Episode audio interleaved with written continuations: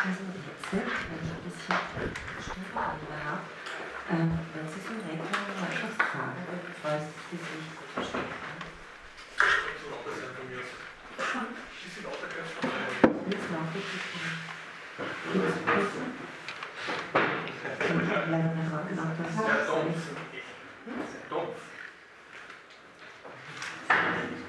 Vielleicht so.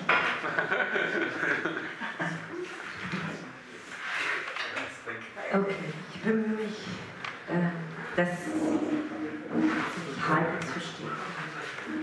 Ähm,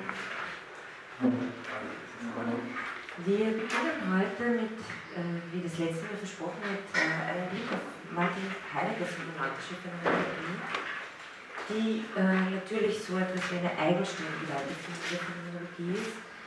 Äh, man nennt sie auch hermeneutische Phänomenologie des Daseins, beziehungsweise den Ausdruck, den äh, Heidegger selbst verwendet für äh, den Hauptteil dessen, was er in seiner Zeit unternimmt, ist eine existenziale Analytik des Daseins. Heute werde ich noch nicht äh, auf diese Begriffe genau zu sprechen aber das wird sich das nächste Erklären. Ich möchte noch eine Vorbemerkung hier machen. Man könnte Heidegger natürlich ähm, eigenständig behandeln, ähm, ganze eigene Vorlesungen allein über seine Zeit machen. Aber wenn man Heideggers eigenständig Denken behandeln würde, dann muss man auch feststellen, dass Heideggers Denkweg, wie Waldenfels es auch in seiner Einführung schreibt, weder in der Phänomenologie begonnen hat, noch mehr endet, aber so intensiv durch die Phänomenologie durchgeführt hat, dass auch deren Wege nachhaltig durch Heidegger geprägt sind. Am Beginn seines Denkens äh, war Heidegger äh, zum Teil äh, von Neukantianer Rickert beeinflusst, bei dem er sich auch noch habilitiert hatte, über eine Arbeit zur Kategorie und Bedeutungslehre bei Duns Scotus, also mittelalterliche Philosophie, war aber schon auch davor sehr beeinflusst von einer Schrift von Franz Campano, von dem wir ja schon gehört haben in dieser Vorlesung, nämlich äh, die trug den Titel von der mannigfachen Bedeutung des Seienden nach Aristoteles. Und Sie können hier schon sehen, dass sozusagen das Seiende, also das Thema der Ontologie für Heidegger von Anfang an zentral war. Ähm, überhaupt ist äh, für Heidegger auch die Aristoteles seine Aristoteles-Rezeption und entscheidend, aber eben auch die katholische Neuscholastik, der Neukantianismus, wie ihn und Last vertreten haben, wo sich davon auch wieder absetzt und nicht zuletzt äh, eine intensive Kantlektüre selbst äh, ab 1925. Heidegger beschreibt äh, seine Einflüsse äh, auf seinen Denkweg äh, im folgenden Zitat, äh, wo noch ein paar wichtige genannt werden. Sagt Begleiter im Suchen war der junge Luther und Vorbild Aristoteles, den jener hasste. Stöße gab Kierkegaard und die Augen hat mir Husserl eingesetzt. Also, wie Sie sehen, werden wir uns hauptsächlich auf Heideggers Augen konzentrieren. Ähm, zum Ende von Heideggers Denkweg kann man sagen, also wenn man äh, wie Waldenfels das äh, recht treffend beschreibt, Heideggers Weg durch die Phänomenologie thematisiert, ähm, dann kann man sagen, dass Heideggers Denkweg wiederum in der Verabschiedung aller traditionellen wissenschaftlich, philosophischen und auch methodisch-phänomenologischen Zugänge äh, sich dessen entledigt und ein Andenken und Antworten auf den Anspruch des Seins verharrt. Schon in den 30er Jahren versteht sich Heidegger nicht mehr als Phänomenologe, obwohl es für ihn entscheidend wichtig ist in den 20er Jahren und davor.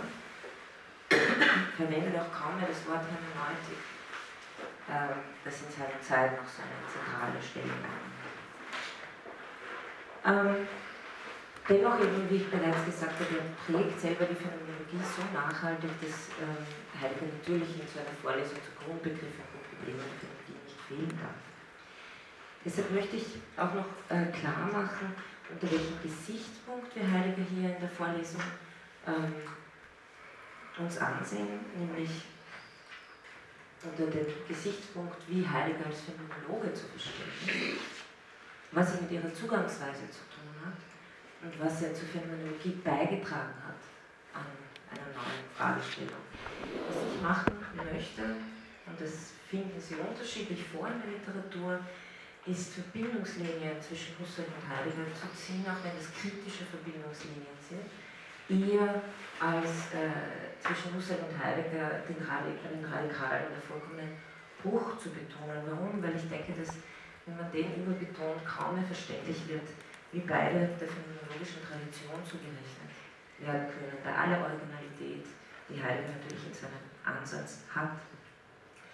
Äh, die Schriften, die ich dafür heranziehe, sind heute vor allem äh, eine bekannte Vorlesung von Heidegger, die im Sommersemester 1925 gehalten hat. Der Artikel ist Prolegomena zur Geschichte des Zeitbegriffs.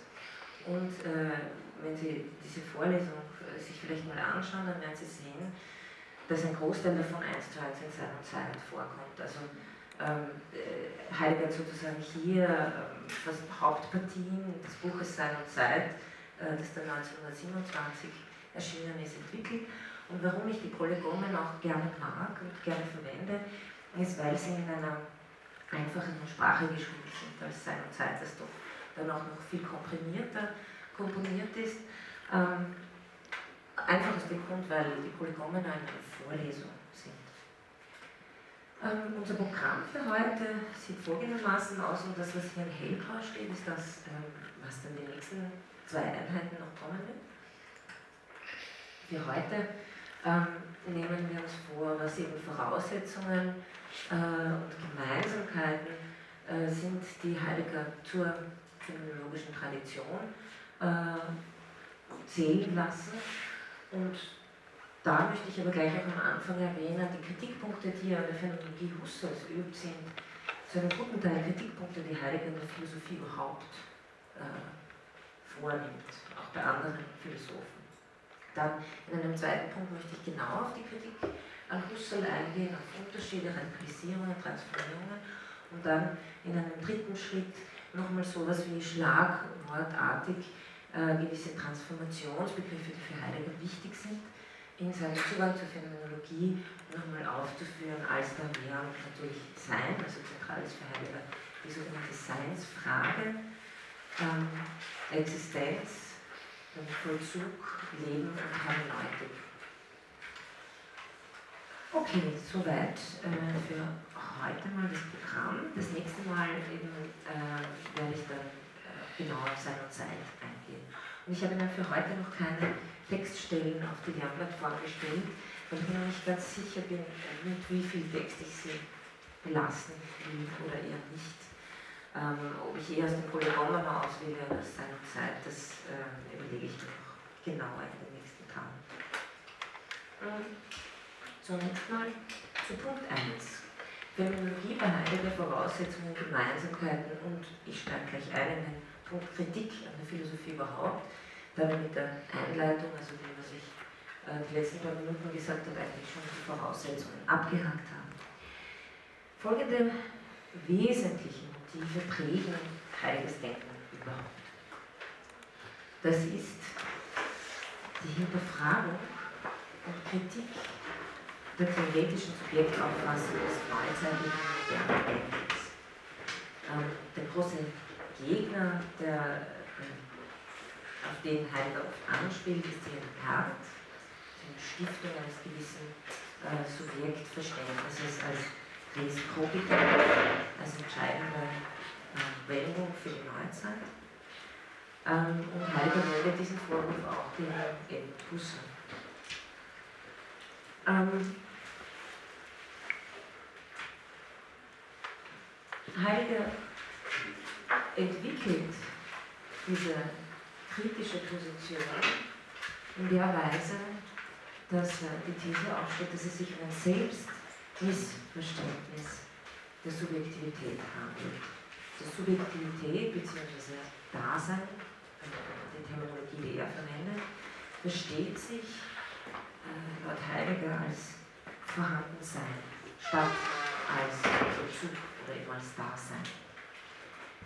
Ähm, Im Grunde genommen könnte man hier schon eine Ähnlichkeit zu Husserl feststellen, der ja ebenso, wie wir das das letzte Mal paar Mal auch gesehen haben, auf ein solches Selbstmissverständnis hinweist, der Subjektivität, die sich als Objekt in der Welt versteht.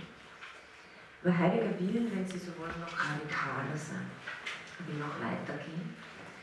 Ähm, Husserls Konzept von Subjektivität als transzendentale Subjektivität und Bewusstsein ist ihm noch zu sehr von der philosophischen Tradition belastet. Was Heidegger unter diese Problematik versteht, werde ich dann genauer bei dem Punkt 2 ansprechen. Subjektivität ist nach Heidegger kein Ding, das irgendwo vorhanden ist und eben bloß die Eigenschaft der Res extern oder Res cogitans hat. Es ist von ganz anderer Seinsweise. Seinsweise ist hier das entscheidende Wort. Sein, das hat eine Weise zu sein, es vollzieht sich auf unterschiedliche Weise. Deswegen spricht Heidegger von Seinsweise. Das heißt,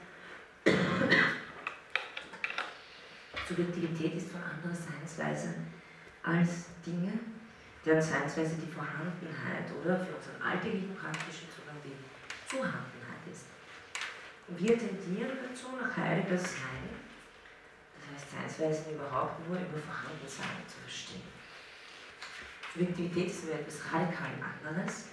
Sie hat eben nicht nur andere Eigenschaften und Properties, sondern eine andere Weise zu sein. Dieses verbale Verständnis, was es heißt, zu sein, ist etwas, das Heidegger neu äh, thematisiert und aufnimmt. Aus diesem Grund, weil diese Kritik äh, eine sehr weitreichende ist, entwickelt Heidegger auch eine radikal andere Sprache, was Sie wahrscheinlich schon wissen, wenn Sie schon auf Texte von Heidegger gestoßen sind. Wenn nicht, dann werden Sie das sehr bald sehen, wenn Sie äh, die Texte für unsere Vorlesung dann durchlesen. Ähm, Heidegger entwickelt tatsächlich eine radikal andere Sprache als die der traditionellen äh, Philosophie.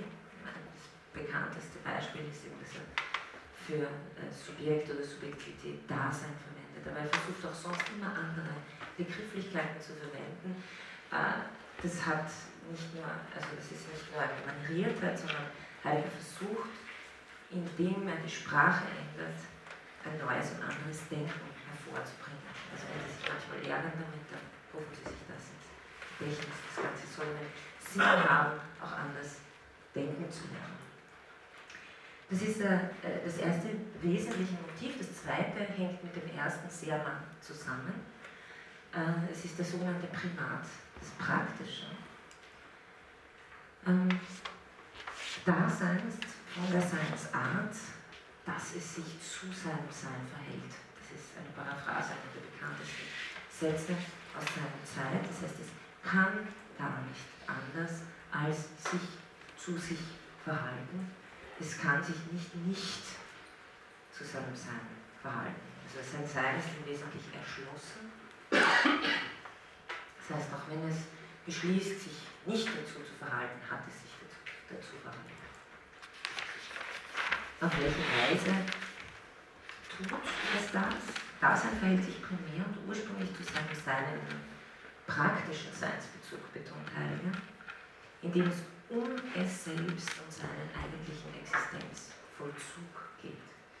Beziehungsweise Dasein verhält sich zu sich selbst, indem es zum Beispiel entscheidet, was aus ihm werden soll, indem es die eigenen Möglichkeiten und Lebensentwürfe wählt oder verwirft oder verwirklicht, ohne die Last der Wahl von sich abwerfen zu können. Sartre hat es dann auch in dem sehr schön griffigen Satz formuliert, wir sind verurteilt, frei zu sein. Und etwas Ähnliches handelt es sich auch hier. Der Primat des Praktischen meint aber auch etwas, was sozusagen für die theoretische Position entscheidend wichtig ist. Und wir hatten das ja schon öfter. Ähm, bei Heidegger ist es nur so, dass es das praktische Vertrautsein mit der Welt ist und auf das werde ich das nächste Mal genauer eingehen, wenn wir auf den Weltbegriff den Zeug Zusammenhang kommen. Es ist das praktische Vertrautsein mit der Welt, also die Art und Weise, wie wir alltäglich mit der Welt zu tun haben, statt eine erkenntnistheoretische Konstruktion, also das Produkt der Philosophie, die äh, uns, wenn wir ein bisschen darüber nachdenken, darauf äh, kommen lässt, dass es da ein weltloses Subjekt gibt, das dann dort durch Abbilderschlüsse und so weiter erst in Verbindung mit der Welt tritt.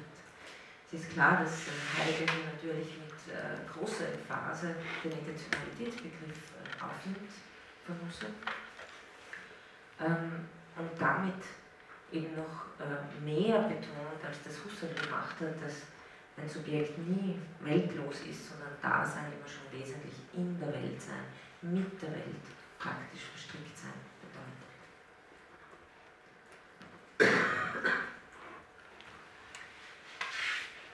Ähm, auch ein wichtiger Punkt äh, ist, dass äh, Heidegger, Sie haben es vielleicht auch schon mal gehört, ähm, eine Methode der Destruktion verwendet, wie er das nennt.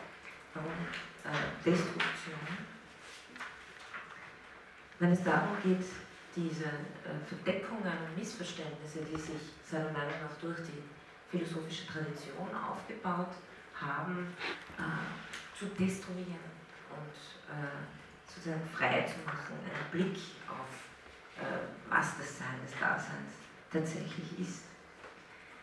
Ähm, zum einen Teil entspringen eben diese, diese Selbstmissverständnisse aus der philosophischen Tradition, zum anderen aus einem quasi notwendigen Selbstmissverständnis des Daseins. Und auch da, ähm, glaube ich, lassen sich gute Parallelen zu dem ziehen, was auch Husserl ähm, anspricht, nämlich, dass wir immer schon in der natürlichen Einstellung sind.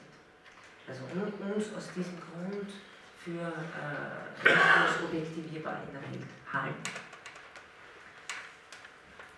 Ähm, kommen zu den Gemeinsamkeiten, äh, die Heidegger mit äh, der phänomenologischen Methode betont. Also die Augen an den Husserl eingesetzt.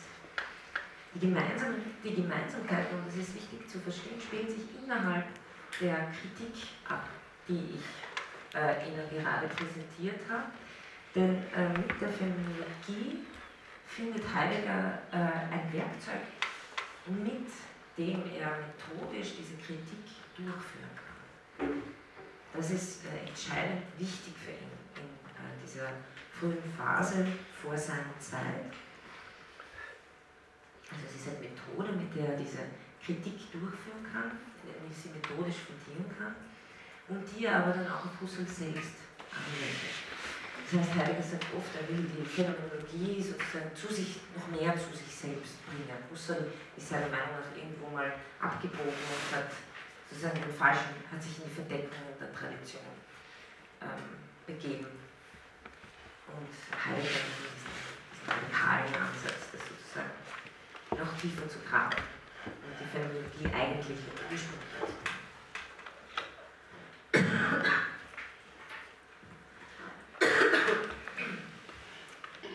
Ähm, die Vorlesungen, auf die ich hingewiesen habe, sind die Polygomena zur Geschichte des Zeitbegriffs, also 1925.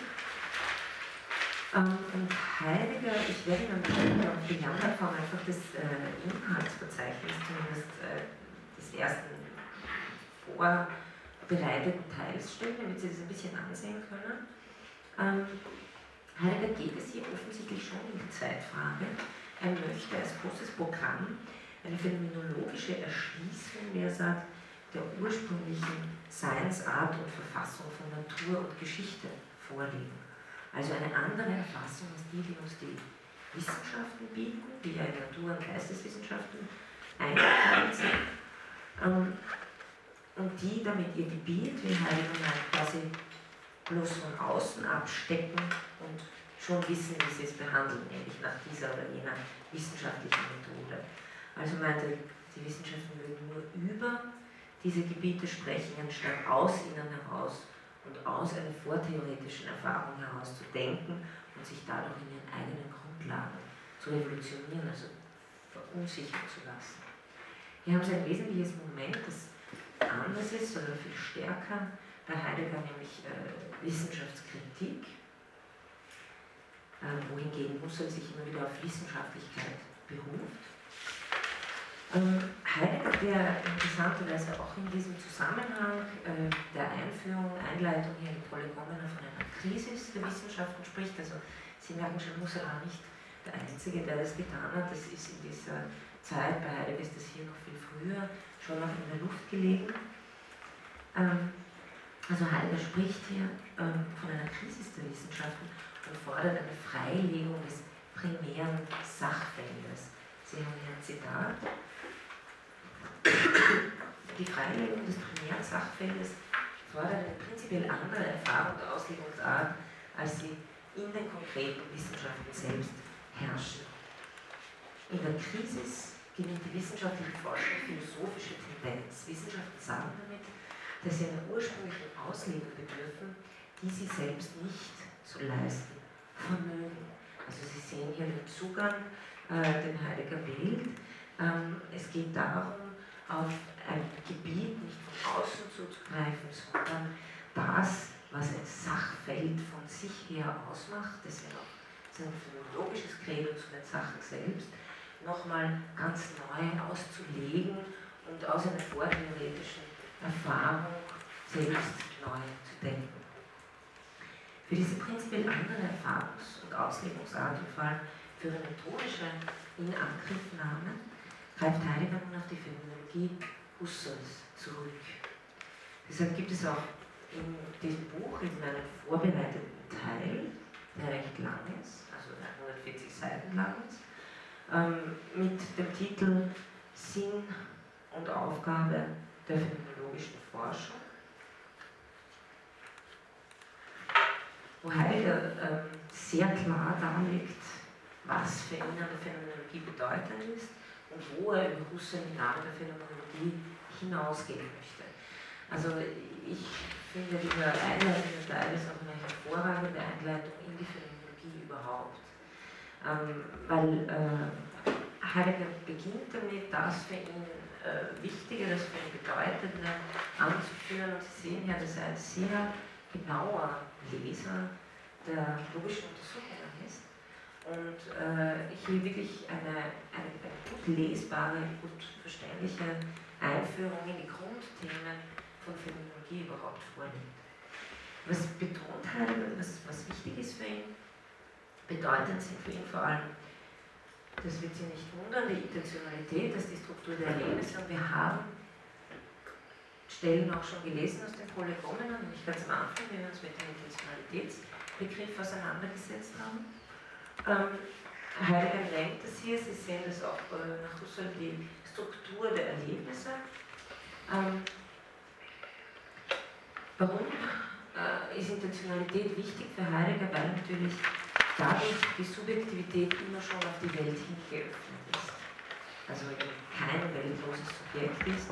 Und Heidegger radikalisiert diese Bewegung nochmal und spricht dann schließlich, also gibt er im Laufe seiner Entwicklung man sieht es auch in dem Buch selber, man beginnt mit der Intentionalität und äh, radikalisiert das äh, noch dahingehend, dass er von der Transzendenz der Subjektivität spricht. Da, darauf komme ich auch das nächste Mal zu sprechen. Ähm, Heidegger spricht auch vor allem von Intentionalität, und das ist ja auch bedeutend, wenn Sie sehen, dass er für eine Terminologie verwendet, von einer Verhaltensweise, durch die die beiden Dinge selbst sind. Das heißt, die Intentionalität ist erschließend sie erschließt die Sachen auf je verschiedene Weise. Ähm, also äh, hier setzt sich schon ein Thema fort, das wir auch mit Dano haben, mit äh, theoretischer Intentionalität, wertender Intentionalität. Aber äh, was Heidegger mehr und mehr auflöst, ist sozusagen so etwas wie ein bisschen eine Statik dieser Korrelation, was ein Akt und Gegenstand habe. Also der Heidegger legt es sozusagen viel radikaler noch eine Bewegung, äh, durch die Dasein in der Welt sein ist. Ähm, was für Heidegger auch wichtig ist, und äh, das ist vielleicht weniger bekannt, ähm, auch dazu ähm, macht er hier eine sehr gute Einführung in Polygomena, sind äh, Themen, die wir schon behandelt haben, nämlich die der kategorialen Anschauung und äh, auch die Struktur von Vermeinen und Erfüllen, die sind in logischen Untersuchungen, finden oder von Anschauung und Ausdruck, von Synthesis und der Ideation, das alles äh, behandelt Heidegger und es äh, macht den Eindruck, dass das für sein Denken schon auch äh, als Hintergrund prägend läuft. Ähm, ein Grund, warum ihm die Evidenztheorie die, äh, eben die sich äh, auf die Intentionalität von Verneinung und Erfüllen ähm, die darauf ruht, warum die so wichtig für Heidegger ist, ist ähm, aufgrund äh, eines, also es hat einen ontologischen Hintergrund. Ähm, und er entwickelt daraus sozusagen ein starkes Gegenargument gegen den Neukantianismus, das ist auch bei Husserl schon so gedacht, Heidegger formuliert es noch klarer, weil er durch Kategorien keine Gemächte der Subjektivität sind, wie er sagt, also keine Funktionen des Denkens, keine Funktionen von Subjekten oder Akten, sondern an den Sachen selbst erkannt und erschlossen werden. In diesem Zusammenhang haben Sie ein ganz aufschlussreiches Zitat, äh, was Heidegger unter Konstitution versteht. Konstituieren meint nicht herstellen als machen und verfertigen, sondern sehen lassen des Seienden in seiner Gegenständlichkeit. Also Sie haben hier wirklich eine äh, Auslegung, der, glaube ich, Husserl auch hundertprozentig zustimmen könnte. Äh, die, die Konstitution ist äh, nicht ein Akt, der einen Gegenstand macht, sondern das Sehenlassen dieses Gegenstands in seiner Gegenständlichkeit, in seiner Beschaffenheit. Ähm, ein weiteres aufschlussreiches Zitat, das Ihnen vielleicht auch noch ein bisschen erläutert, warum für Heidegger diese Fassung ähm, der kategorialen Anschauung als etwas, was äh, nicht Synthesen äh, der Subjektivität entspringt, sondern äh, etwas am Gegenstand hebt. Ähm, warum das so wichtig ist für ihn, sehen Sie hier, das ist ein relativ bekanntes Zitat, glaube ich, der Polygomena. Mit dem Aufweis der kategorialen Struktur ist die Idee der Objektivität erweitert. Hier haben Sie das Thema, das wir schon öfter gehabt haben, also dass ich sozusagen auf Gegebenem eine neue Intentionalität äh, errichten kann, die etwas anderes sehen, nach das sich aber wieder am Gegenstand selbst zeigen muss. Also das Weißsein des Papiers und diese Geschichte. So zwar, dass diese Objektivität selbst nun in der Durchforschung der entsprechenden Anschauung im Gehalt aufweisbar wird. Mit anderen Worten, in der damit durchbrechenden phänomenologischen Forschung ist die Forschungsart gewonnen, die die alte Ontologie suchte. Und hier sehen Sie auch ganz gut, äh, was Heidegger will von der Phänomenologie. Ähm, es gibt keine Ontologie neben einer Phänomenologie, sondern wissenschaftliche Ontologie ist nichts anderes als Phänomenologie. Also es geht hier wirklich darum, die Frage nach der Ontologie neu zu stellen und äh, wie kann man das machen äh, über die Methode der Phänomenologie. Interessanterweise finden Sie hier sowas wie wissenschaftliche Ontologie, also zu dem Zeitpunkt war sozusagen noch äh, selber ähm, der Meinung, obwohl in dem Buch selber äh, sehr viele wissenschaftskritische Passagen sind und er das Husserl auch schon früher äh, vorwirft, ein Wissenschaftsideal zu verfallen, aber woran es auch Heidegger liegt, ist ja eine Strenge des Denkens, muss irgendwas sein. Und äh, diese Strenge des Denkens findet eine phänomenologischen Methode. Also es geht hier um eine neue Thematisierung von der Ontologie. Das kommt dann später zu sprechen. Ähm, was Sie hier auch sehen, wir sehen jetzt in einer Kritik am Neukantianismus äh, dass, wie Heidegger das sagt, der, der eben die alte Mythologie eines Intellekts, der den Weltstoff mit seinen Formen zusammenbastelt und verleiht.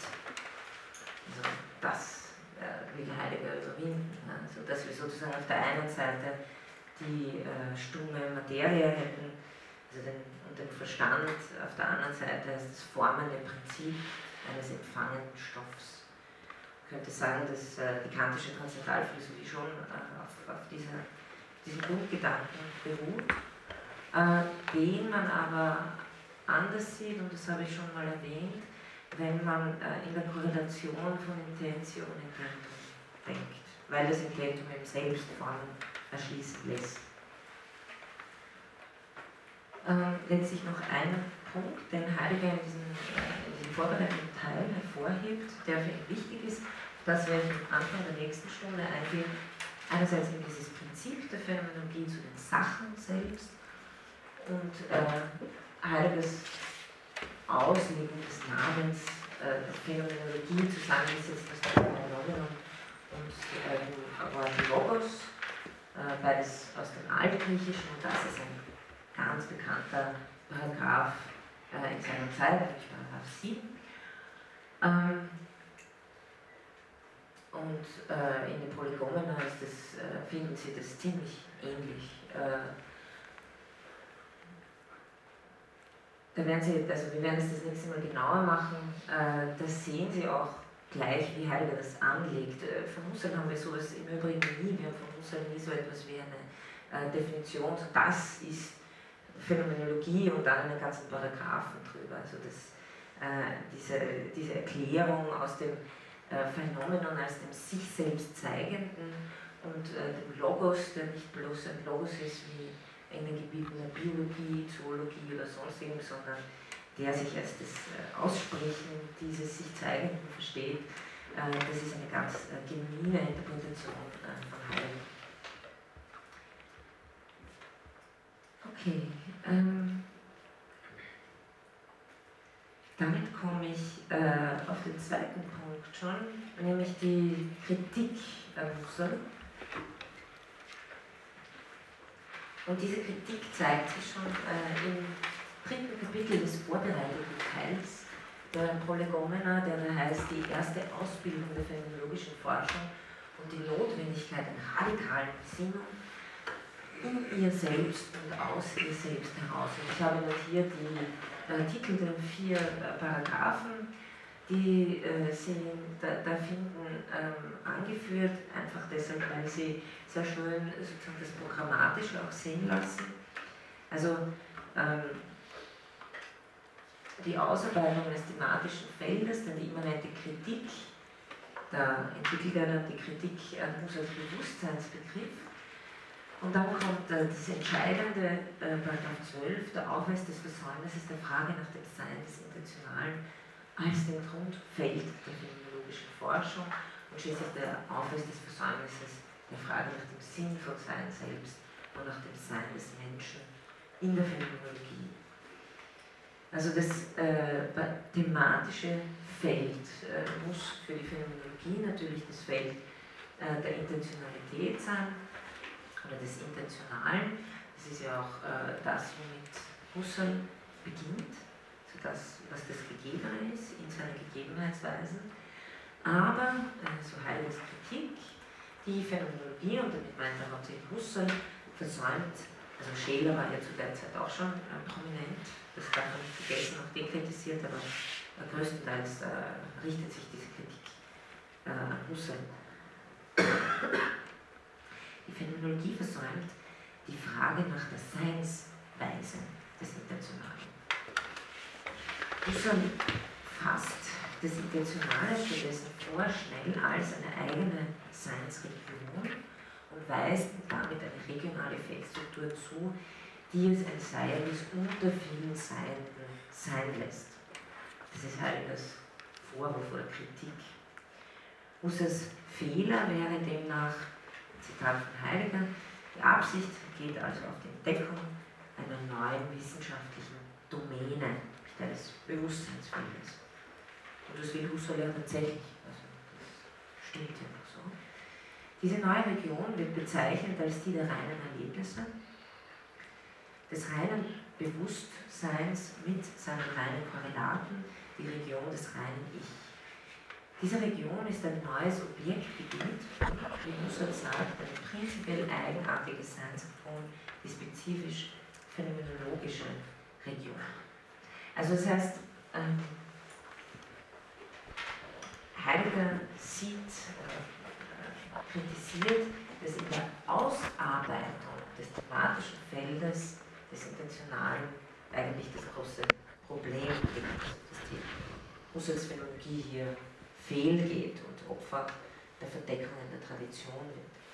Die Reduktion zur Heiliges Kritik lässt uns mit der Spaltung in zwei Seinsregionen zurück. Und Sie können sich vorstellen, dass er hier natürlich vor allem Husserls kartesianischen Weg in der Fundamentalbetrachtung im Blick hat ähm, und kritisiert. Was allerdings Heidegger bei aller berechtigten Kritik sozusagen äh, übersieht, ist dieser wesentliche Unterschied, das haben wir schon des Öfteren thematisiert, den äh, Husserl zwischen konstituierender und konstituierter Subjektivität zwischen mundaner, empirischer und transzendentaler Subjektivität äh, setzt. Aber auch das ist, wie Waldenfels in der Einführung schreibt, die werde ich auf jeden Fall auf die Lernplatte anstellen, dieses Kapitel zu Heidegger. Die gegenseitige Rezeption von Husserl und Heidegger ist voll von naiven Missverständnissen, den absichtlichen meistens Heideggers, den naiven meistens auf Husserls Seite. Die beiden waren, wie Waldenfels schreibt, für äh, beiderseitigen Anstrengungen teilweise blind. Das heißt, Husserl sieht in seiner Zeit, wie er selbst schreibt, einen transzendentalen Anthropologismus, weil er für jeden Versuch der sinnkonstituierenden und geltungsverbürgenden Instanz selbst noch eine bestimmte Seinsweise zuzuschreiben, ähm, den Fehler sieht, Konstituiertes und Konstituierendes zu vermengen. Also sobald man von der Seinsweise des Menschen oder des Daseins spricht, ähm, missversteht das Husserl in der Weise, dass es nur um etwas Mundanes geht. Er sieht daher eine Faktizität, die Heidegger herausarbeitet, und Faktizität ist ja selbst schon die Struktur des Faktischen, also nicht das Faktische, also die Faktizität des Daseins, die Heidegger herausarbeitet, fälschlicherweise nur eine empirische Tatsächlichkeit. Heidegger geht es eben um die Struktur des Existierens, also zum Beispiel um den Faktor, dass auch Ähnlichkeit etwas ist, was transzendental relevant ist. Ähm, weiter zu Heideggers Kritik. Ähm, die Bestimmungen die, des Bewusstseins Husserl herausarbeitet, und Heidegger bezieht sich da hauptsächlich auf die Ideen, sind laut Heidegger keine originären Seinsbestimmungen keine originären Seinsbestimmungen des Intentionalen, sondern tauchen eben nur auf, wenn man das Intentionale als eine Region fasst. Also ähnlich wie Descartes sozusagen von einer Res extensa und von einer Res cogitans sprechen. Ähm,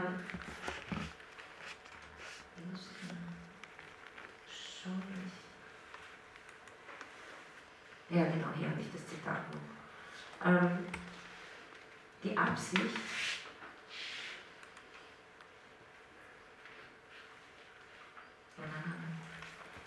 Ich habe das, glaube ich, nicht hier, aber ich lese es Ihnen vor. Es ist ein Zitat aus der Polygomena aus Seite 149. Es sind lediglich Bestimmungen, die die Region als Region bestimmen, nicht aber das Sein des Bewusstseins selbst, der intentionalen Verhaltungen als solche, sondern solche, die das Sein der Region Bewusstsein, das Sein des Feldes betreffen, innerhalb dessen Bewusstsein betrachtet werden kann. Also das ist eben, Heidegger sagt, ja, äh, diese Bestimmungen, die Husserl dem Bewusstsein zuspricht, und wir werden gleich sehen, welche das sind, beziehungsweise es äh, eher eine Wiederholung, ergeben sich nur aus dem Grund, weil es als eine wissenschaftliche Domäne gefasst wird. Aber es sind nicht eigentliche Seinsbestimmungen dessen, was das Sein des Intentionalen ist. Also das ist einer der Hauptkritikpunkte Heideggers. Was sind jetzt diese Bestimmungen? Ich äh, zeige Ihnen gleich alle. Sie können sich auch zum Teil sicher daran erinnern. Einerseits äh, immanentes Sein, so, aufgrund des reellen, äh, ineinander Beschlossenseins der Erlebnisse, also die, die Sphäre des Reellen. Ähm, dann absolutes Sein, weil gesagt, das ergibt sich nur, wenn man es im Sinne von absoluter Gegebenheit denkt. Absolutes Gegebensein, hier erwähnt er das, was in äh, dem Paragraphen zur äh, Gedankenexperiments Weltvernichtung vorkommt, das Bewusstsein nulla re individuum existentum, also auf keine äh, Sache angewiesen sei in seiner Existenz, sondern dieser transzendental idealistische Ansatz äh, Husserls. Ähm, und dann schließlich ein reines Sein, das auf die athetische Reduktion äh, anspielt und äh, hier habe ich es nochmal zur Erinnerung, weil es wird dabei Heidegger leicht missverständlich interpretiert. Rein heißt bei Husserl das Bewusstsein nicht mehr als Weltobjekt, also nicht mehr als lokalisierbar in einem äh, animalischen, äh, psychophysischen Wesen äh, gefasst wird, sondern als Ort von Präsenz, von Welt überhaupt, das heißt bei Husserl rein. Ähm, und Heideggers Kritik ist jetzt das sozusagen immanentes Sein, ergibt sich nur als erfasstes, da haben Sie die kursive Klammer hinten. Absolutes Sein nur hinsichtlich der Art der Gegebenheit dieser Religion.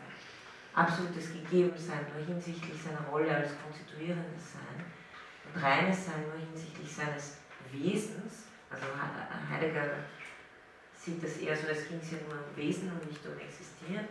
Und seine Kritik ist dann, diese Hinsichten haben alle nichts mit der Seinsweise des Intentionalen zu tun. Darüber kann man sich natürlich streiten. Aber äh, ich will Ihnen jetzt einfach nur mal äh, die, die Kritik äh, Heideggers präsentieren, in welche Richtung sozusagen sein Zug geht, äh, der ja durchaus auch äh, etwas trifft. Ähm, er hat ja auch äh, eine Kritik an der phänomenologischen Reduktion, die er durchführt. Interessanterweise ähm, werde ich dann nachher ein Zitat bringen, wo Sie sehen, in welcher Weise genau die phänomenologische Reduktion für ihn wichtig ist und das ist sehr interessant. Aber hier mal seine, seine Kritik. Ähm, er fasst es vorher einfach äh, sehr treffend zusammen. Sagt, der Sinn der phänomenologischen Reduktion ist äh, aus dem in der natürlich, natürlichen Einstellung gegebenen faktischen realen Bewusstsein das reine Bewusstsein zu gewinnen. Und dann interpretiert er sozusagen in seine Richtung. Dies vollzieht sich in der Absehung von Realgesetzten, im Rückzug von jeder realen Setzung selbst. Das ist ein Zitat und ich würde mir nicht zustimmen, Setzungen bleiben ja vollzogene Setzungen. Ähm, aber hier haben Sie ein längeres Zitat von Heidegger selbst, wo Sie auch seine Kritik sehr stark und gut sehen können. Von der Realität des Bewusstseins gegeben in der natürlichen Einstellung und faktischen Menschen wird gerade in der Reduktion abgesehen. Das reale Erlebnis wird als Reales ausgeschaltet, um das reine Absolute zu gewinnen. Epoche. Der Sinn der Reduktion ist gerade von der Realität des Intentionalen keinen Gebrauch zu machen. Es wird nicht als Reales gesetzt und erfahren. Sofern überhaupt vom realen Bewusstsein und faktisch existierenden Menschen ausgegangen wird, geschieht das nur, um schließlich davon abzusehen und die Realität des Bewusstseins als solche zu verabschieden. Das ist natürlich eine harte Kritik. Ich habe auch hier ähm, ja, äh, da, wenn Sie ganz unten sehen, ein Zitat von Husserl, äh, wo man das, wo man, glaube ich, das schon bestreiten könnte, wenn Husserl schreibt, aber mein Einfühlen und mein Bewusstsein überhaupt ist originär und absolut gegeben, nicht nur nach Essenz, sondern nach Existenz. Man klar spricht er hier von einer, es ist gegeben kantianische Richtung, aber dennoch, ähm, also ich bin mir nicht sicher, äh, ob Heideggers Kritik hier wirklich zutrifft. Aber wichtig ist vor allem dieser Punkt. Und der eröffnet schon eine vollkommen neue Sicht darauf, wie man äh, Phänomenologie betreiben kann. Nämlich für Heidegger betont Husserl zu wenig, dass das Seiende existiert. Und hier haben Sie diesen wesentlichen Unterschied, äh, den Sie schon bei Aristoteles haben natürlich in der mittelalterlichen Scholastik, formuliert als den Unterschied zwischen Essentia und Existentia. Also den Unterschied zwischen dem Was-Sein der Essentia, also die Antwort auf die Frage nach was ist etwas, wird eine Wesensbestimmung sein, betrifft die Essentia. Äh, die Frage nach dem Das-Sein, ob es ist, an sit, wie Thomas von Aquin das formuliert, ist äh, die Existentia. Ja, es existiert. Also der Unterschied zwischen Was-Sein und Das-Sein. Und ähm, für Heidegger ganz Wesentliches, äh, das Wesen des Daseins liegt in seiner Existenz. Also die Essenz des Daseins liegt in seinem Existenzvollzug und das ist etwas, was ähm, Heidegger, äh, was, was Husserl nach Heideggers äh, Ansicht viel zu sehr vernachlässigt, dass dies ein weltlicher äh, Existenzvollzug ist und äh, das Bewusstsein nicht einfach auf äh, also einen, einen animalischen Leib konstituiert.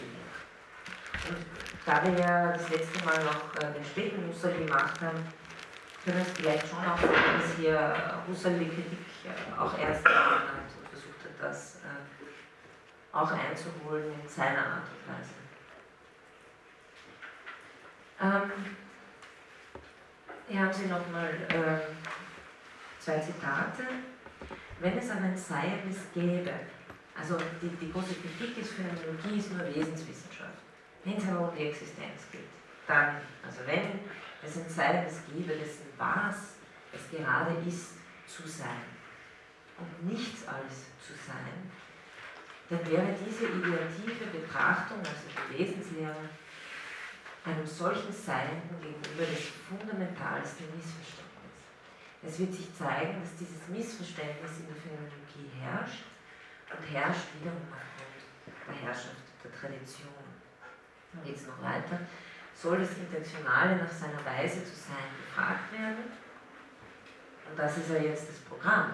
Ne? Also wenn wir jetzt beginnen und sagen, ja, offensichtlich gibt es so etwas wie eine eigene Struktur der Erlebnisse, und die ist die der Intentionalität.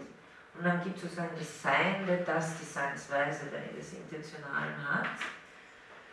Wenn wir jetzt das Intentionale nach seiner Weise zu sein befragen wollen, müssen wir uns überlegen, wie wir das tun, wenn äh, Husserl ja offensichtlich in einen falschen Weg gegangen ist, indem er zu schnell eine wissenschaftliche Domäne, ein Gebiet daraus gemacht hat. Dann muss das Sein, das intentional ist, ursprünglich gegeben, das heißt erfahren sein, in seiner Weise zu sein. Und den Zugang, den sich Heidegger verschaffen will, ist den, wie er nennt, der Alltäglichkeit. Also das, äh, der aber gleichzeitig verdeckend ist und das ist seine Arbeit, sozusagen diese Verdeckungen äh, mit Hilfe seiner hermeneutischen aufzuheben. Das ursprüngliche Seinsverhältnis zum Sein das Intentionales muss also gewonnen werden. Also das ist hier Programm. Und ähm, Heidegger fragt sich auch, ob äh, dieses Seiende, dieses ursprüngliche Seinsverhältnis hier äh, nicht in äh, so etwas wie einer äh, Ausgangsstellung vor der Reduktion liegt, also ob man vielleicht danach suchen sollte, indem man Husserl die natürliche Einstellung nennt und äh, das lehnt er aber auch ab, denn äh, er meint, so wie Husserl das fasst, ist das eigentlich schon wieder vorformiert und ist vielmehr eine naturalistische Einstellung als wirklich eine natürliche, die gleich sozusagen vom Psychischen spricht und damit das Sein des Intentionalen als Psychisches und als Naturvorgang fixiert.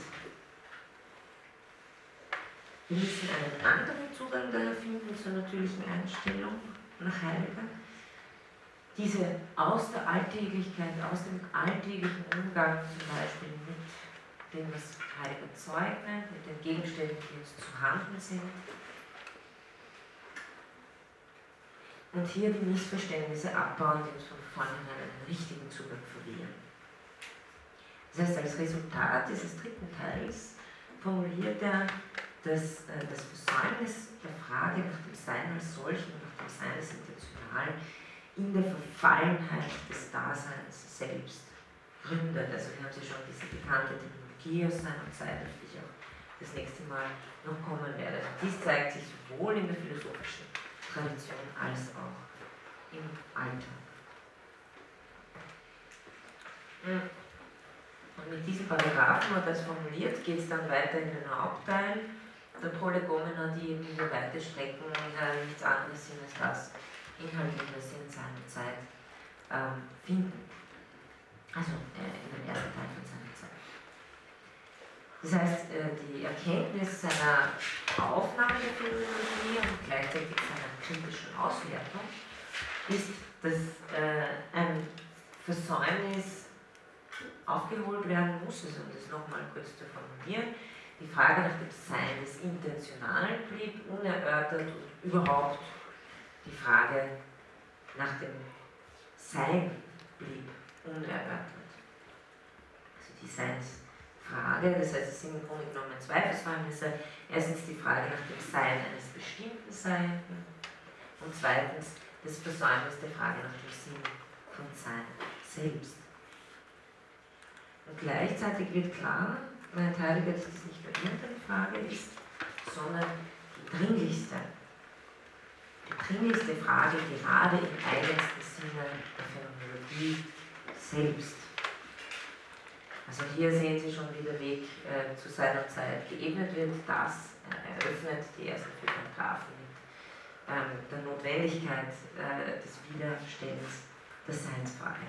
Und auf das möchte ich auch gleich jetzt kommen, indem ich Ihnen in meinem dritten Teil heute äh, diese wichtigen Transformationsbegriffe, die bei Heidegger entscheidend sind, äh, sich sozusagen einen eigenen Zugang zur Phänomenologie zu erarbeiten, hier schlagwortartig nochmal aufzuführen.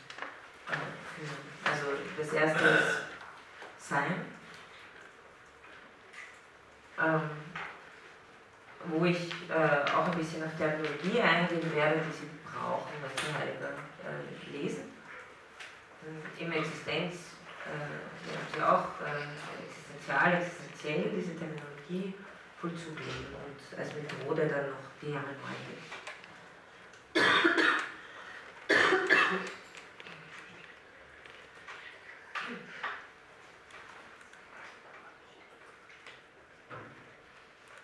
Ähm, also, für heiliges Denken ist am zentralsten, das dürfte jetzt schon klar geworden sein, die Seinsfrage. Kurze Erinnerung. Ähm, das hat natürlich etwas mit der Ontologie zu tun. Das ist die Ontologie, also durch Aristoteles, die Protephilosophia, die Lehre von Seiten als Seienden, on Theon, oder von Seiten, insofern es ist. Also nicht insofern es ein physikalischer Gegenstand ist oder ein Gebrauchsgegenstand oder ein äh, der Biologie zuordnenbares, sondern insofern es ist die allgemeinsten Bestimmungen des Seins des Sein. Und Heideggers Kritik an dieser gesamten, gesamten Tradition der Ontologie ist die, und jetzt kommt sozusagen auf die Betonung an, dass es immer die Lehre vom Sein, des Seienden war und niemals vom Sein des Seienden. Was soll das heißen? Also es war immer äh, die Lehre von Gegenstandsarten, von äh, Regionen, Gegenstandsregionen und eben nicht von Seinsweisen. Und das, was äh, ganz bekannt äh, bei Heidegger auftaucht, ist die sogenannte ontologische Differenz, bezeichnet nichts anderes als diesen Unterschied zwischen Sein als Verb und dem Seienden als Gegenstand. Also das sein des Seienden ist nicht selbst wieder ein Seiendes. Und diese Figur ist ihnen natürlich bekannt aus äh, äh, all dem, was wir Bewusstsein gesagt haben und Gegenständigkeit. Ähm,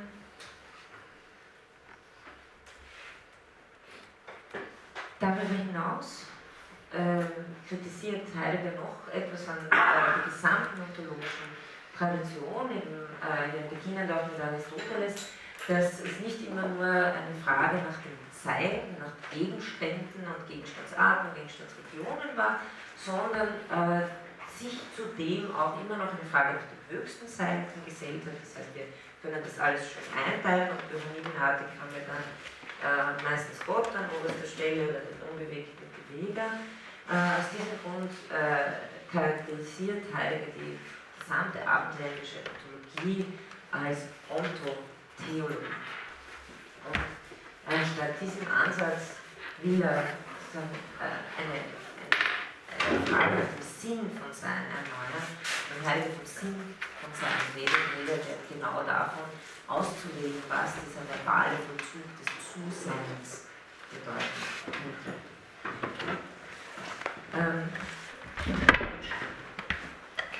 Dabei vertritt er eine äh, These, die das Ganze in Gang bringt. Und Richard Grund ist warum Zeit und Zeit so aussieht, wie es aussieht, ähm, wo es eigentlich mit der Seinsfrage annimmt, aber dann im Grunde genommen eine Analyse des menschlichen Daseins ist.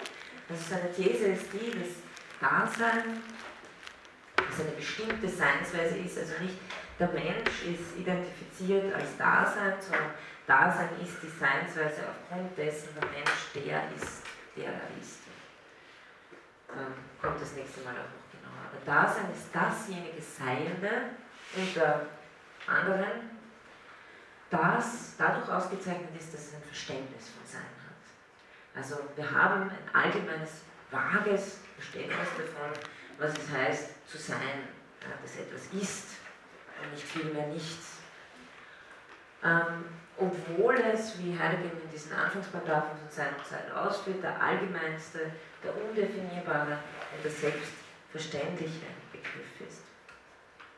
Also wir haben dieses vage alltägliche Verständnis und dies gilt es aufzudecken und auszulegen. So Dasein ist eben seinsverstehend im Gegensatz zu Vorhandensein. Also Vorhandensein, Dasein. Das sind die zwei Gegenbegriffe. Das heißt, über Heidegger will sich die Seinsfrage, kann sich die Seinsfrage von dieser Voraussetzung her nur erarbeiten über eine Analyse dessen, was Dasein selbst ist, als das Seinsverstehende Wesen. Also nur über Dasein kann überhaupt ein Zugang zum, zur Frage nach dem Sinn von Sein gewonnen werden. Deshalb ähm, ist der Großteil von Sein und Zeit eine fundamentale Analyse des Seines, Weise des Daseins. Und äh, das nur in Klammer, ich nehme an, viele von Ihnen wissen das auch, ähm, Heidegger gibt sozusagen äh, diesen Ansatz nie ganz auf, aber was er aufgibt, ähm, oder was er selbst nochmal als äh, Kritik an sich selbst weiterentwickelt, ist, dass dieser Ansatz noch immer zu subjektzentriert sei. Also der späte Heidegger äh, konzentriert sich dann noch mehr auf die Seinsfrage, die er aber vom Sein her zu denken versucht und Dasein nur als antwortend auf den Anspruch des Seins ähm, versteht.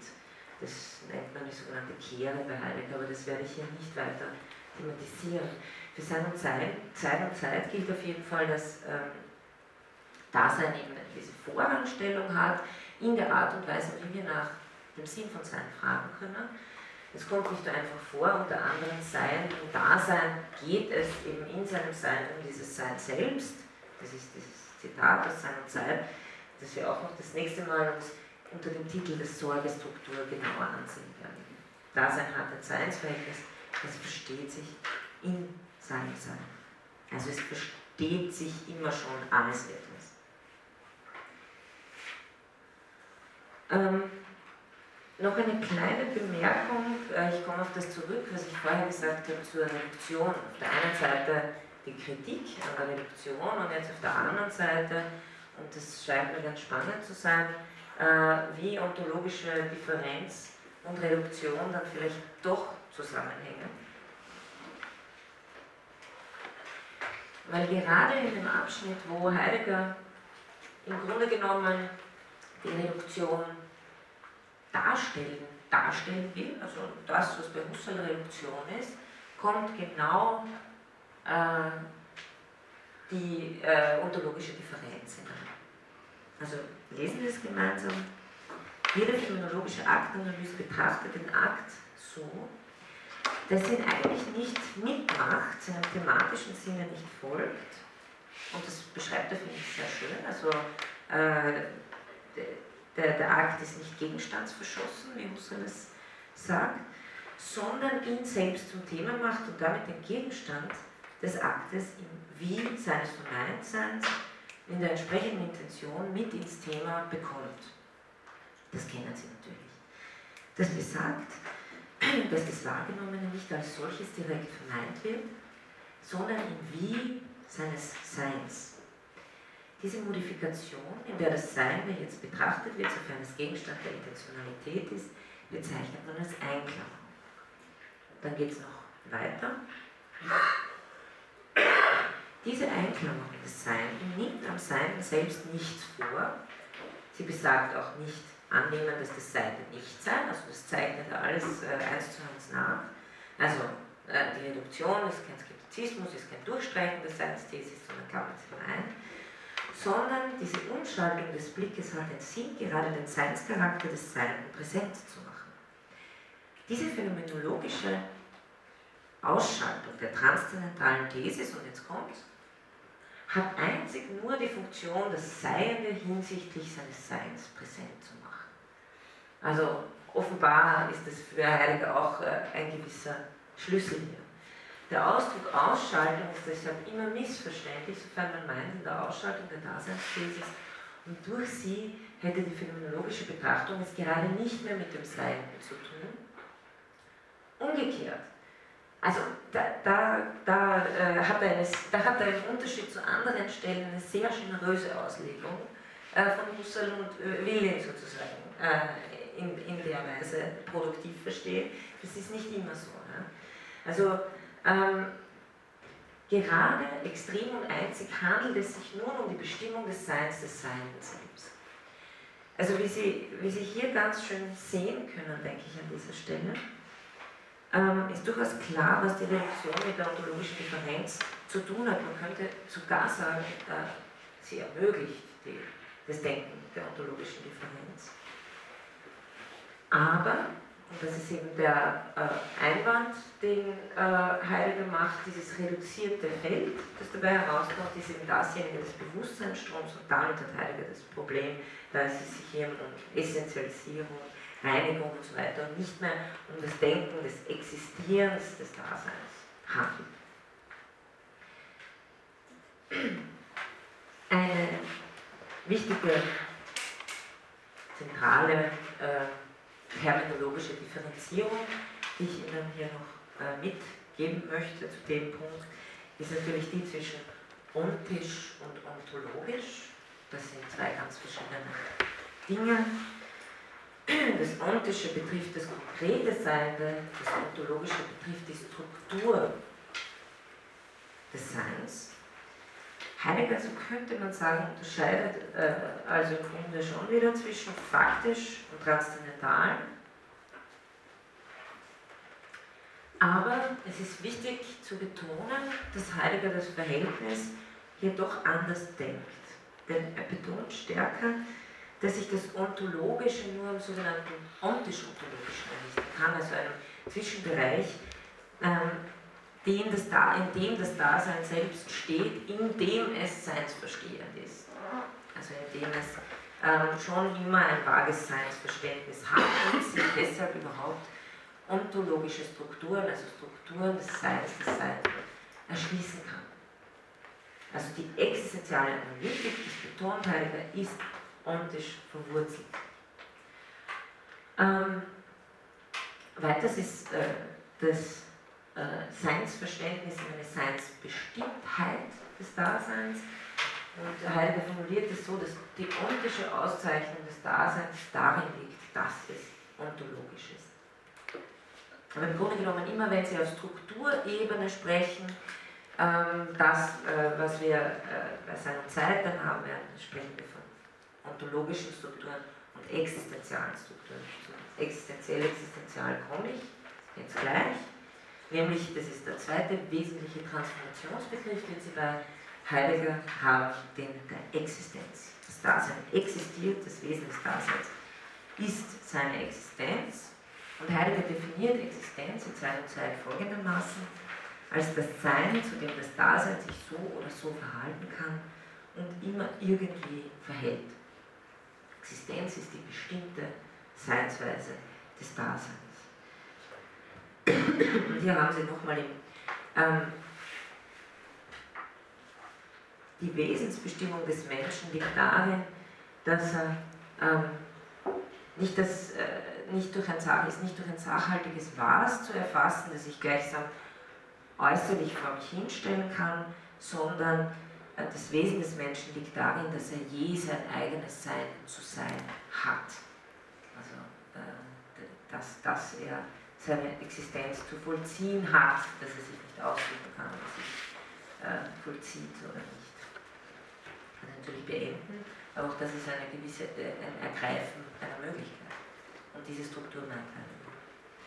Hier noch zwei äh, wichtige Zitate, die es mir schon aus seiner Zeit. Dasein ist ein Sein, das, das sich, ganz bekannte Zitate, das sich in seinem Sein verstehend, verstehend zu diesem Sein verhält. Also ich verstehe mich immer schon auf etwas, das ist auch praktisch verstanden. Damit ist der formale Begriff von Existenz angezeigt. Dasein existiert. Gehen wir das nächste Mal noch äh, näher darauf ein, aber hier nochmal diese ähm, zentralen Stellen.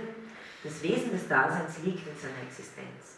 Die in diesem Sein herausstellbaren Charaktere sind daher nicht vorhandene Eigenschaften eines so und so aussehenden vorhandenen Sein, sondern je ihm mögliche Weisen zu sein und nur das. Also je ihm mögliche Weisen zu sein. Sie sehen auch schon, hier ist diese ganze Dynamik des Existierens drinnen. Das ist nicht eine Eigenschaft, die einem dann sozusagen auf die Stirn geklebt wird und das ist man, sondern Dasein ist Leben und Stehen in Möglichkeiten, die ergriffen werden können oder nicht. Alles So-Sein, dieses Sein ist primär Sein. Daher drückt das Wort Dasein, mit dem dieses Sein, wir bezeichnen nicht sein Was aus, wie Tischhaus bauen, sondern das Sein. Also nicht eine Bestimmung der Essenz, sondern eine Bestimmung der Existenz. Die Existenz wiederum ist die Essenz des Daseins. Ähm, auch hier gibt es eine terminologische Differenzierung. Aha, die habe ich jetzt. Nämlich zwischen existenziell und existenzial. Habe ich? Habe nicht. Also äh, analog zu ontisch und ontologisch, also die Differenzierung existenziell, analog zu ontisch und existenzial, analog zu ontologisch. Und äh, gefasst werden kann das folgendermaßen. Im existenziellen Selbstverständnis ist die Frage der Existenz, und da zitiere ich Heidegger, eine ontische Angelegenheit des Daseins. Also hier geht es um eine je konkrete ähm, Existenz. Das ist ein existenzielles Problem für mich zum Beispiel. Existenzial hingegen wird wieder verwendet für die theoretische Durchsichtigkeit der ontologischen Struktur der Existenz. Also wieder die transzendale Ebene nochmal das äh, Existenziale ist die theoretische Durchsichtigkeit der ontologischen Struktur der Existenz. Also die Auseinanderlegung dessen, was Existenz ausmacht. Und in diesem Sinn ähm, spricht man von Existenzialien. Und Existenzialien, das machen wir das nächste Mal und das übernächste Mal, sind Heideggers Gegenentwurf zu Kategorien, Kategorien von Gegenständen. Heidegger sagt, äh, Dasein lässt sich nicht in Kategorien fassen, weil es kein Gegenstand ist. Und das Pendant zu Kategorien, Substanz, Akzidenz, Kausalität und so weiter, sind Existenzialien. Also das äh, liegt so im Grundentwurf von seiner Zeit sozusagen. Die Kritik der reinen Vernunft behandelt die Kategorien, die der Gegenständlichkeit der Gegenstände seiner Zeit behandelt, äh, die Kategorien der Existenz, wenn Sie so wollen, die Existenzial. Ich komme auf den dritten ganz kurzen Punkt, äh, der jetzt nicht so zentral als Terminus bei Heidegger auftaucht, obwohl er immer wieder auftaucht, aber mir scheint, also es, es hat, keine so zentrale systematische Stelle ein, aber es ist doch sehr wichtig, weil es einfach das begreifen macht, was hier Heidegger am Denken ändern will, nämlich äh, der Begriff des Vollzugs. Und hier habe ich ein Zitat von Levinas, der in einem Interview einmal beschreibt, sozusagen, äh, dass das, oder in welcher Weise das radikal neu war, dass Heidegger so stark die Betonung gelegt hat auf diesen äh, verbalen Sinn von Sein. Also hier Levinas mit Heidegger ist die Verbalität des Wortes Sein wiedererweckt worden. Das ist in ihm Ereignis, was in ihm das Geschehen des Seins ist. so als würden die Dinge und alles, was ist, eine Seinsweise führen, einen Beruf des Seins ausüben. An diese verbale Klangfülle hat Heidegger uns gewöhnt. Diese Umerziehung unseres Hörens, auch wenn sie heutzutage banal erscheint, ist unvergesslich. Ähm, Arendt, äh, von haben sie etwas ganz Ähnliches. Also das äh, Heidegger sieht sozusagen, dass die Verbalität des äh, Wortes Sein, Hören gelehrt äh, habe. Und das ist ja nichts anderes als eine andere Formulierung der These, dass das Sein das Sein nicht selbst ein Sein das ist, sondern das Sein als ein Vollzug zu verstehen ist, wie zum Beispiel Tanzen. Und hier haben sie auch die ganze aristotelische Geschichte da drinnen mit Energia und, Praxis und so weiter. Also es ist sozusagen ein, ein, Vollzug, der sich nicht auf den Gegenstand, auf das Produkt, das dabei rauskommt, reduzieren lässt, sondern im Vollzug selbst liegt der entscheidende äh, der entscheidende Punkt philosophisch, den zu denken und nicht sofort wieder ins gegenständliche Denken zu kippen. Ich glaube schon, dass das ein Problem ist, das vor Heidegger auch, also ich glaube, dass das im Idealismus versucht wurde, ähm, bei Thomas von Aquin, aber wir haben hier bei Heidegger wirklich eine sehr pointierte Formulierung, äh, nochmal dieses Denken in Vollzugsstrukturen und nicht in Gegenstandsstrukturen äh, sichtbar zu machen. Ein äh, weiterer Begriff, der wichtig ist ähm, und der vor allem, wenn Sie das in Einführungen lesen, den äh, frühen Heidegger stark äh, prägt, ist der Begriff des Lebens. Und ich habe hier Klammer äh, Wilhelm Dilthey geschrieben, zu dem jetzt gerade, glaube ich, eine Tagung stattfindet bei unserem Institut, also ähm, gestern und heute, denke ich. Ähm, also Leben und seine gelebte Zeit, die Begriffe der Zeitlichkeit und der Geschichtlichkeit. Heiliges Philosophie, so kann man sagen, ist von Anfang an auf das faktische Leben bezogen. Jedes Leben ist demnach bedingt, da es von der Geschichte abhängt, in der sich das jeweilige Leben entfaltet. Will der Mensch sich selbst verstehen, muss er sich daher mit dem Sinn der Geschichte und der Geschichtlichkeit des zeitlichen Existierens auseinandersetzen. Philosophie wird so zu einer Auslegung von Phänomenen des tatsächlichen Lebens, zu einer, wie Heidegger das in einer sehr bekannten Formulierung nennt, Hermeneutik der Faktizität. Zu einer Neutik komme ich dann Das steht eben unter dem, äh, die, diesen Zugang hat er unter anderem unter dem Einfluss von Wilhelm Dilthey entwickelt, äh, der äh, hauptsächlich äh, gegen Ende des, Mitte, Ende des 19. Jahrhunderts gewirkt hat. Ähm, Dilthey, das kann ich natürlich jetzt nur ganz roh andeuten, besinnt sich gegen zum Beispiel Leute wie Mill, die die naturwissenschaftliche äh, Theorie auf die historischen Wissenschaften anwenden wollen. Dilthey im Gegensatz äh, besinnt sich auf die Grundstruktur der Wirklichkeit, die er Leben nennt. Und äh, Heidegger stellt fest, einfach aus Polygomena, dass damit eine ganz neue Psychologie notwendig wird. Ich meine, die nicht naturwissenschaftlich oder erkenntnistheoretisch verfährt, sondern die vom Leben selbst ausgeht. Das Leben wird thematisiert als Grundwirklichkeit der Geschichte in seinen Strukturen. Es wird nicht von außen erklärt, sondern von innen heraus ein, ein Verstehensprozess ähm, angestrebt. Ähm, damit im Zusammenhang steht ganz stark der Begriff der Geschichtlichkeit. Also, dass wir zeitlich existierend sind und weniger weniger existenziell äh, betont haben sie das natürlich schon auch bei Husserl in den Begriffen der Habitualisierung und der Sedimentierung.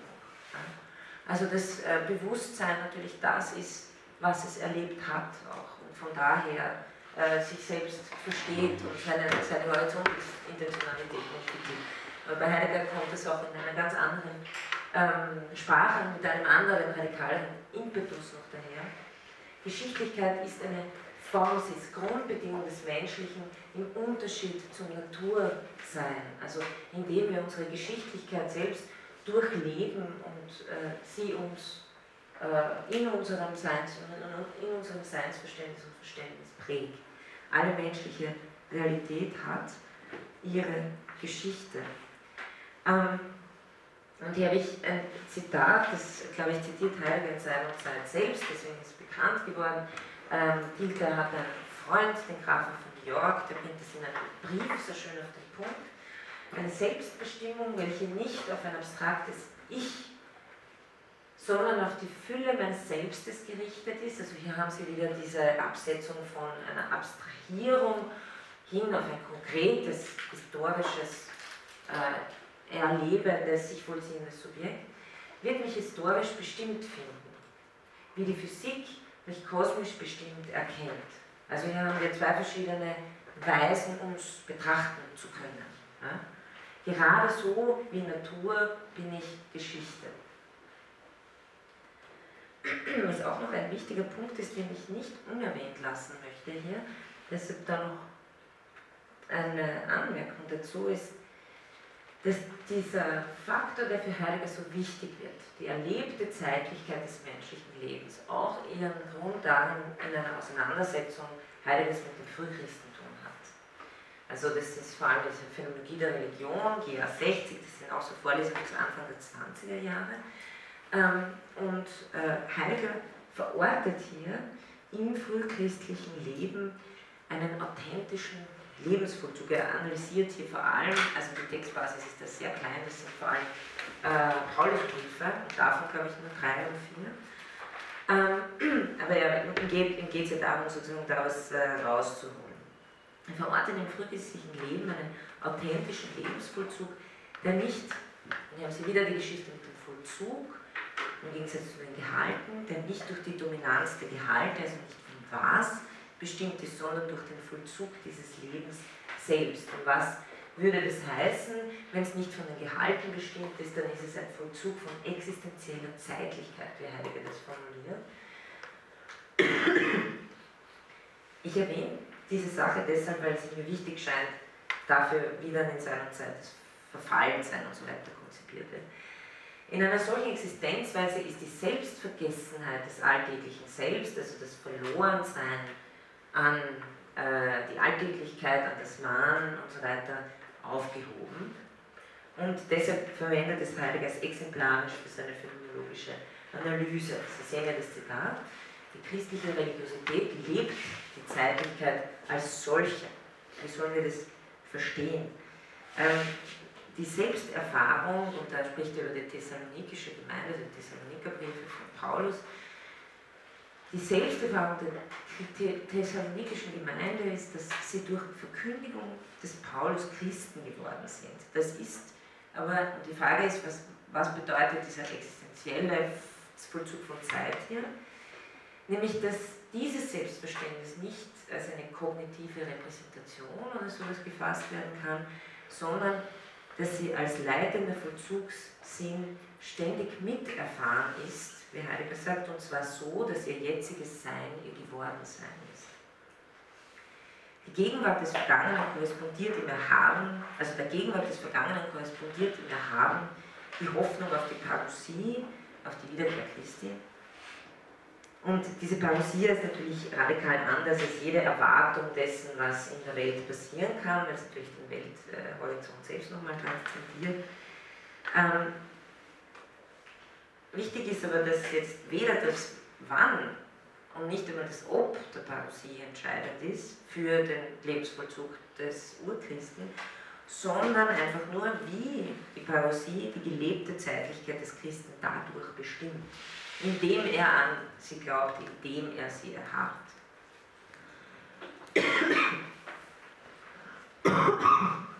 Also Heidegger spricht ja auch von Kairos, ähm, von diesem Augenblick, der, äh, von der die gelebte Zeitlichkeit erfüllt, also von der, der von der, so sagt es, der von der gelebten Zeitlichkeit ausgefüllte Augenblick. Dieses Zusammennehmen von gewesen sein, geworden sein und Zukunft in, in einem Vollzug. Also das volle Präsentsein äh, der, der, Existenz, der Zeitlichkeit. Ja. Jetzt ist, ist die Frage gebrütet, aber kommt man damit irgendwie dem, dem, dem Münchhausen-Dilemma? Mir fällt das mal so an äh, dazu. Können wir das ein bisschen Das Münchhausen-Dilemma? Mhm. Ja, das ist dieses. Wie das da dazu gehört. Ja. ja, ich weiß nicht. Kommt, kommt mir so vor, also ich meine, entkommt man dem mit dieser Argumentation letztendlich? Erklären Sie uns bitte ein bisschen, was Sie meinen. Es ist für mich selber jetzt schwer zu erklären. Ich meine, dieses, dieses wie soll man sagen, ich, sich berufen auf etwas, jetzt das ist Zirkuläres oder Rekursives oder sich behauptendes, ist, ist ja da genauso letztendlich. Ich meine, das ist ja nicht wirklich jetzt so, so ich dem mich Dilemma deswegen so vom Hirn entkommen täte letztendlich, oder? Der Begründung sozusagen, oder ja. Ich bin mir So, nicht sicher, ob ich Sie richtig verstehe, weil ich denke, dass äh, Ich Heidegger weiß auch nicht, ob ich es richtig verstehe. Ja. Ja. das ist auch mein Problem in der Situation. Ich meine, durch, durch die Selbstbezüglichkeit äh, kommt man natürlich weg von der Suche nach einer Arche oder nach einem Anfang, nicht? Also das heißt, äh, es stellt sich in dieser Selbstbezüglichkeit ja diese Frage gar nicht mehr, nach diesem Anfang zu suchen Ja, und, und, und oder nach das, einer ja, absoluten Begründung. ja. Ähm, und, und auch, also ich meine, da, da ist natürlich äh, aus dem ersten äh, Zitat, den, den wir hatten mit den Einflüssen, da ist natürlich Kierkegaard schon auch wichtig. Ja? Ähm, also es ist, äh, Sie, Sie haben ja ähm, bei Kant sowas wie den Unterschied zwischen Moralität und Legalität. Also Sie können den kategorischen Imperativ als Pflicht befolgen oder einfach nur äußerlich und sich dabei ganz was anderes denken. Und dann gibt es noch für den Existenzialisten den Unterschied, äh, befolge ich den kategorischen Imperativ aus, äh, weil man es halt tut, ja, und handle aus Pflicht, weil man es halt tut, oder suche ich darin die Eigentlichkeit meiner Existenz? Ja? Ergreife ich meine Existenz darin? Und äh, die, das, da, da geht es genau um diese Form der Authentizität. Und da bin ich in einer Art des Selbstverhältnisses, wo es nicht mehr darum geht, das von außen durch, also da geht es nicht mehr um Begründungen. Da würden Sie genau den Schritt sozusagen zurück äh, machen. Ja. Ja, also Heidegger versucht sozusagen mit diesem Hineinspringen in den Daseinsvollzug selbst ähm, einen noch stärker äh, erst, erst personalen Zugang, der wirklich authentischer Vollzug meiner, meiner Existenz, meiner Zeitlichkeit ist, äh, zu, äh, in, also in den Blick zu bringen. Und sobald ich wahrscheinlich wieder mit Begründungsstrukturen kommen würde, würde ich wieder von außen herangehen äh, an das und mich sozusagen distanzieren von dem, was ein authentischer Selbstvollzug sein könnte. Ich, ich glaube, ich verstehe es schon ein bisschen besser, was, äh, was Sie meinen, aber ich werde es mir auch mal den Kopf gehen lassen. Und da hinten.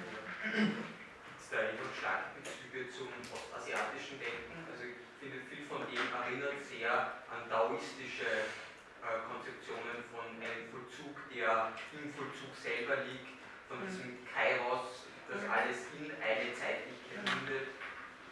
Ja, ich, ich, also zu diesem Zeitpunkt noch nicht. Ähm, Heidegger ist aber jemand, der sich dann, äh, der den Dialog äh, mit dem, mit dem äh, ostasiatischen Denken sucht. Und äh, ich, ich glaube, dass das, was Sie auf die Parallelen, auf die Sie hier aufmerksam machen, durchaus auch der Grund ist, warum Heidegger so stark rezipiert worden ist, zum Beispiel in Japan, schon relativ früh. Also wo man sozusagen von verschiedenen Traditionen auf äh, eine Art des Denkens kommt und ähm, man dann eben oft hört, dass Heidegger jemand ist, der im Grunde genommen das auf seine Weise findet, was man auch über einen Weg des ostasiatischen Denkens finden könnte.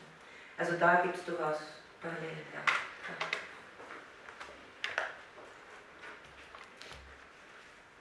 Haben Sie sonst noch Fragen? Weil sonst ich hätte noch den letzten Punkt der Hermeneutik, aber das muss nicht sein, kann ich das nächste Mal auch noch machen, wenn Sie noch Nachfragen haben. Ja. Ja. Zur, zur Frage, äh, wie das Dasein äh, in Heideggers Begrifflichkeit zu verstehen ist. Es ist ja auf der einen Seite etwas, äh, das die Individualität überschreitet und auf der anderen Seite ist es aber auch mein Dasein. Das heißt, es ist irgendwie beides. Wie soll man das verstehen? Also ich glaube, Sie haben jetzt genau auf diese ähm, Doppelstruktur von äh, und ontologischem angesprochen. Also ein, eine wesentliche Bestimmung des Daseins bei Heidegger ist die Jemeinigkeit. Also Dasein ist immer je Dasein. Immer, also ich, immer je ich habe es zu vollziehen, ähm, ohne jetzt da irgendeinen großen Subjektbegriff aufbauen zu wollen, aber im Grunde genommen ist das genau dasselbe, wie wenn Husserl sagt, Bewusstseinsströme sind äh, voneinander getrennt. Also das Zahnweh ist auch je das könnte man sagen. Aber damit ist natürlich eine, damit ist auf, auf der einen Seite eine Struktur angesprochen und auf der anderen Seite ist es natürlich, gibt es diese Struktur nicht, wenn es nicht je existenziell vollzogen wird. Also da, da haben Sie auf der einen Seite die Konkretheit der je meiner Existenz, die ich zu führen habe, und auf der anderen Seite die Struktur, die man daraus gewinnt, nämlich die Jemeinigkeit. Und ganz analog ist es mit der Faktizität, die auch äh, der existenziale Begriff ist, zu dem existenziellen Geworfensein sich nicht aussuchen können, dass man in dieser je konkreten Situation auf die Welt gekommen ist, in dem Teil zu dieser Zeit.